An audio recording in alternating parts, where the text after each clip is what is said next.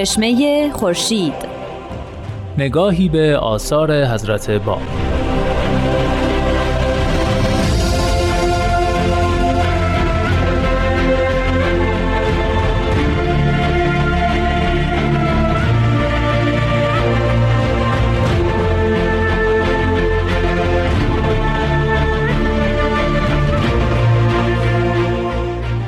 عزیزان شنونده با درود. رامان شکیب هستم و این هفته هم به همراه همکارانم در برنامه چشمه خورشید با شما همراه هستیم. مهمان عزیز ما در این برنامه جناب استاد بهرام فرید هستند که ما را در معرفی آثار حضرت باب شارع دیانت بابی و مبشر به ظهور حضرت بهاءالله یاری می‌کنند. با ما در این هفته هم همراه باشید.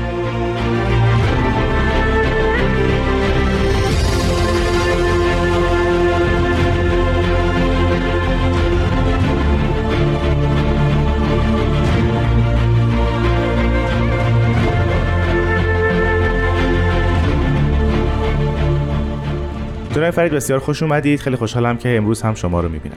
من هم خیلی خوشحالم. خدمت شما و شنوندگان عزیز هستم. وقت شما و تمام مستمعان عزیز به خیر و سعادت. بسیار ممنونیم از شما. ما در هفته گذشته راجع به این صحبت کردیم که حضرت باب از شیراز خارج شدند و به سمت اصفهان حرکت کردند. بله. نامه هم به منوچهر معتمد دوله در راهشون به اصفهان نگاشته بودند و همینطور نامه دیگری هم از قلم ایشون نازل شد خطاب به حجت زنجانی. بله ما اثر دیگری هم در راه داریم یا خیر؟ اگر هم بوده باشه در تاریخ یا در جز اسناد هست باب به دست ما نرسیده یا ما از اون بی اطلاع هستیم و برای همین باید بریم سراغ اقامت ایشون در اصفهان. هفته پیش هم ذکر فرمودید که ورود حضرت باب به اصفهان و اصلا حرکتشون به سمت اصفهان به عنوان یک مهمان بود. یعنی خودشون به اراده خودشون قصد کردن که وارد اصفهان بشن. بله. ولی اون گونه که در تاریخ هست خروجشون از اصفهان همین گونه با حضرت باب رفتار نشد. نه. در اصفهان چه اتفاقی افتاد؟ اول اینکه خود حضرت اعلی به عنوان مهمان تشریف بردن معتمد دوله محل اقامت امام جمعه اصفهان رو برای اقامت ایشون تعیین کردن. یعنی منزلی که حضرت اعلی حضرت باب در اونجا تشریف بردن. همون اقامتگاه امام جمعه اصفهان بود شخص بسیار شهیری است. بله. هم او و هم برادرش هر دو در آثار بابی و باهایی ذکر اونها شده و ماجرا ساختن در تاریخ دیانت باهایی علا ایو حال حضرت باب در اونجا تشریف بردن. حدود چهل روز اونجا اقامت کردن. در این فاصله زمانی معتمد دوله مراقب بود و هیچ گونه رابطه با حضرت نداشت. اما حدود ده روزی که از اون اقامت گذشت خب با اون آشوب و بلوایی که در شیراز رخ داده بود و حوادث بسیار عجیب و غریب و نزول تفسیر سوره کوسر همه اینها باعث شده بود که کنجکاو بودن اغلب در مورد حضرت باب و آثار ایشون خب حالا تصور بفرمایید که در این منزل امام جمعه است بسیاری از علمای حوزه مکتب اصفهان که مکتب مستقلی بود و ملا صدرایی بودن همشون بله. اینها می‌خواستن ببینن این جوان از راه رسیده کیست و آیا واقعا وزن علمیش تا چه حده که تونسته شیراز رو اونگونه آشوب و بلوا برپا کنه. بر همین هی دائما آمد و شد در مجلس در منزل امام جمعه اصفهان برقرار بود. گرد همایی علما اونجا زیاد بود و حضرت باب هر شب در محضر این افراد به عنوان مهمان حاضر بودن و جواب سوالات اونها رو می‌دادن. تا اتفاق مهمی رخ داد که نظر منوچهر خانم معتمد دلار اصلا بالکل عوض کرد. حدود ده شب از اقامت ایشون گذشته بود. در یه مجلسی خود امام جمعه که از فهوای آثار از تعالی و کلام ایشون فهمیده بود که مثل اینکه واقعا خبری هست بله، از بله. جنبه های علمی برای ایشون تقاضا می‌کنه که یک اثری درباره تفسیر سوره والعصر نوشته بشه. چرا سوره والعصر؟ سوره والعصر می‌دانید که با یکی از معمایی ترین آثار قرآنی محسوب میشه سور قرآنی است. در مکه نازل شده شروع سوره با قسم هست. بسم الله الرحمن الرحیم. والعصر ان الانسان لفی خسر. الا الذین آمنوا و عملوا الصالحات و تواصوا بالحق و تواصوا بالصبر. یکی از سوره های بسیار مختصر ولی عجیب قرآنه. چون مسئله اصل در اینجا مطرح شده بود و اعم امامان شیعی در تفاسیر خودشون در تعبیلات خودشون گفته بودند که منظور از این عصر شاید عصر قیام قائم باشه از این بله. رو این شخصی هم که روبروی اونها نشسته یعنی هست باب مدعی این مقام و جایگاهه یعنی خودش رو قائم آل محمد می‌دونه از خودش سوال کردن که منظور از این عصر چیه و این سوره رو براشون تفسیر کنه جناب فرید تفسیر سوره والعصر از لحاظ ظاهری و همینطور حجمش چگونه تقسیم بندی میشه و صفحات این اثر چقدر است؟ بله این تفسیر اولا باید اشاره بکنیم که خود امام جمعه اصفهان تقاضا کرده بود که من از اونجایی که شهرت تفسیر حضرت باب رو بر سوره کوسر بسیار شنیدم دوست دارم که این تفسیر هم مثل تفسیر سوره کوسر باشه و به همون سیاق و به همون شکل. حالا من از کجا حدس می‌زنیم؟ از خود متن لوح مبارک یعنی در خود اثر حضرت باب به این عبارت یاد کرده یعنی مخاطب تقاضا کرده بود که به شکل و سبک و سیاق تفسیر سوره کوثر دوباره این تفسیر این تفسیر نوشته بشه. بعد از این رو این تفسیر همراه با تفسیر سوره کوثر و شبیه اون تفسیر بسم الله الرحمن الرحیم تقریبا جز تفاسیر متناظر محسوب میشن. تفاسیری که تقریبا یک ریتم یا یک هارمونی خاص رو دارن پی می‌گیرن. از این روز که این تفسیر با یک مقدمه شروع میشه در مقدمه مثل معمول حمد خداوند و مظاهر ظهور او گفته میشه و از همه جذابتر اینه که اصطلاحاتی که اینجا به کار برده میشه یه تفاوتی با کوسر داره و تفاوتش اینه که در مکتب اصفهان در مجلس اصفهان علمای ملا صدرایی و مکتب ملا صدرا حاضرن بله. و برای این اصطلاحات تا حدودی به سیاق مکتب ملا صدرا و آثار او تدوین شده.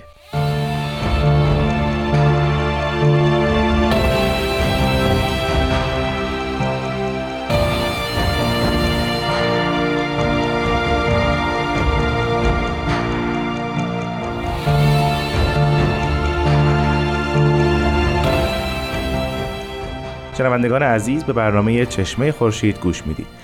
جناب فرید فرمودید که یک مقدمه حضرت باب نازل کردن در ابتدای تفسیر بله. سوره والعصر بله. بعد از مقدمه به چه مواردی می‌پردازن و چه بابهایی رو تدوین کردن ایشون بلافاصله بعد به شن نزول اثر می‌پردازن و اینکه بر اساس تقاضای یک سائلی این اثر داره نوشته بشه و حتی اشاره میشه که در مجلسی هستن که تعدادی حاضرن و این اثر داره در همون موقع در حین نزول داره در محضر تعدادی نوشته میشه و بعد به شرایط درک کلمه الهیه اشاره می‌کنن. یکی از نکات کلیدی است که در تفسیر سوره کوثر هم اشاره شده بود. شاید همونقدر که مهمه یک اثر از جانب خدا نازل میشه همونقدر هم مهمه که اون شخصی که این اثر رو می‌خونه آیا استعداد فهم و درک اون رو داره یا نه؟ بله، بله. پس شعون قابلیت های فهم کلمه الهیه اینجا گفته میشه. از جمله اینکه انسان برای اینکه کلمات الهی رو بفهمه که حق و حقیقت هر چیزی هست.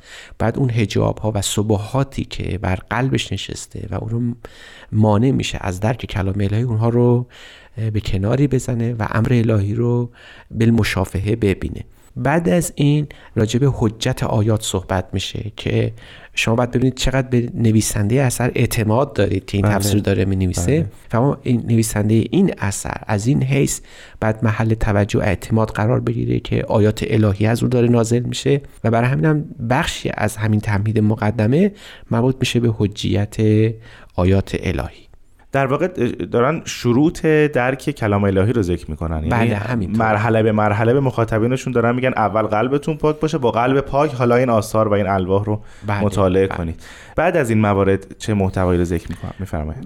بعد نکته جذاب اینه که به تاثیر کلمه الهی اشاره می‌کنن. فهم کلمه الهیه در هر شخصی تاثیر خاص خودش رو می‌ذاره و برای همین هم تعویل آیات الهی و تفاسیری که ما از کلمه خداوندی می‌کنیم با هم ممکنه متفاوت باشه. چراش مهمه اینه که خود کلمه دارای مراتب و شون خواسته بر همین باز اگر از اصطلاحات اصفهانی استفاده بکنیم و بله. مکتب ملا صدرایی کلمه الهی هم امر تشدیدی است. یعنی صاحب مقامات مقامات و مراتبی است که برای هر شخصی در هر مرتبه ممکنه معانی و حقایق گوناگون رو به ارمغان بیاره.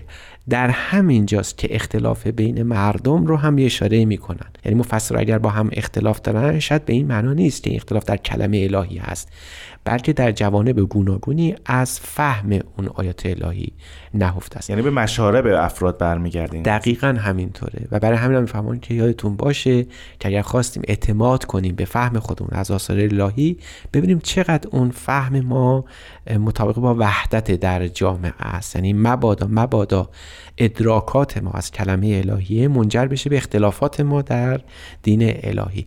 از این روز که به مسئله ظاهر و باطن در همین مقدمه اشاره می‌کنن و مقدمه رو با همینجا ختم میفرمایند و میفرمایند که از اینجا چون حالا برای تو این مراتب معلوم شد ما وارد تفسیر میشه. یه نکته خیلی جالبی که اینجا وجود داشت این است که مخاطبین از دید مخاطبین این یک تفسیری است بر کلام الهی. بله. و این نگاهی که حضرت باب دارن خود کلام الهیه که داره سخن میگه و داره کلام قبل خودش رو بیشتر تفسیر می‌کنه و صحبت می‌کنه و این هم بر طبق اعتقادات شیعی همین گونه می, می بایست می بوده باشه. یعنی اینکه قائم آل محمد علم حقیقی از بباطم قرآنی در نزد او بوده.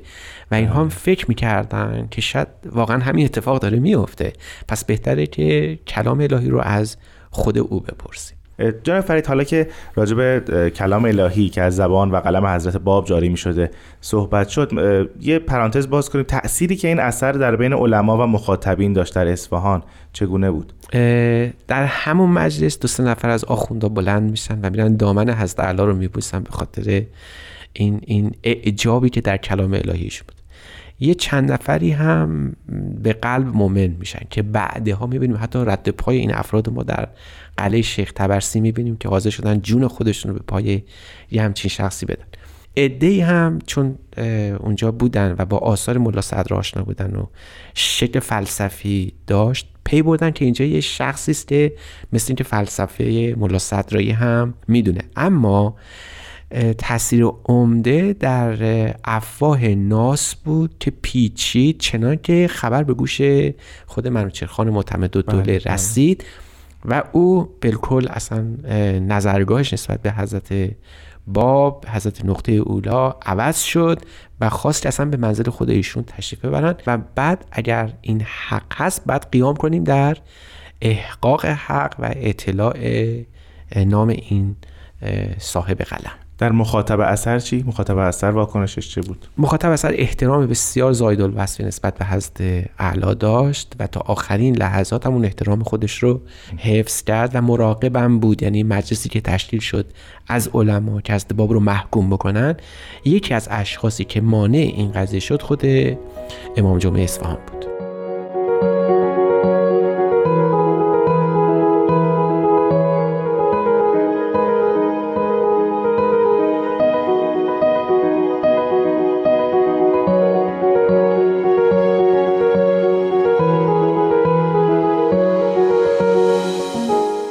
شنوندگان عزیز به برنامه چشمه خورشید گوش می‌دید که ما امروز در مورد تفسیر سوره والعصر از آثار حضرت باب در اون صحبت می‌کنیم.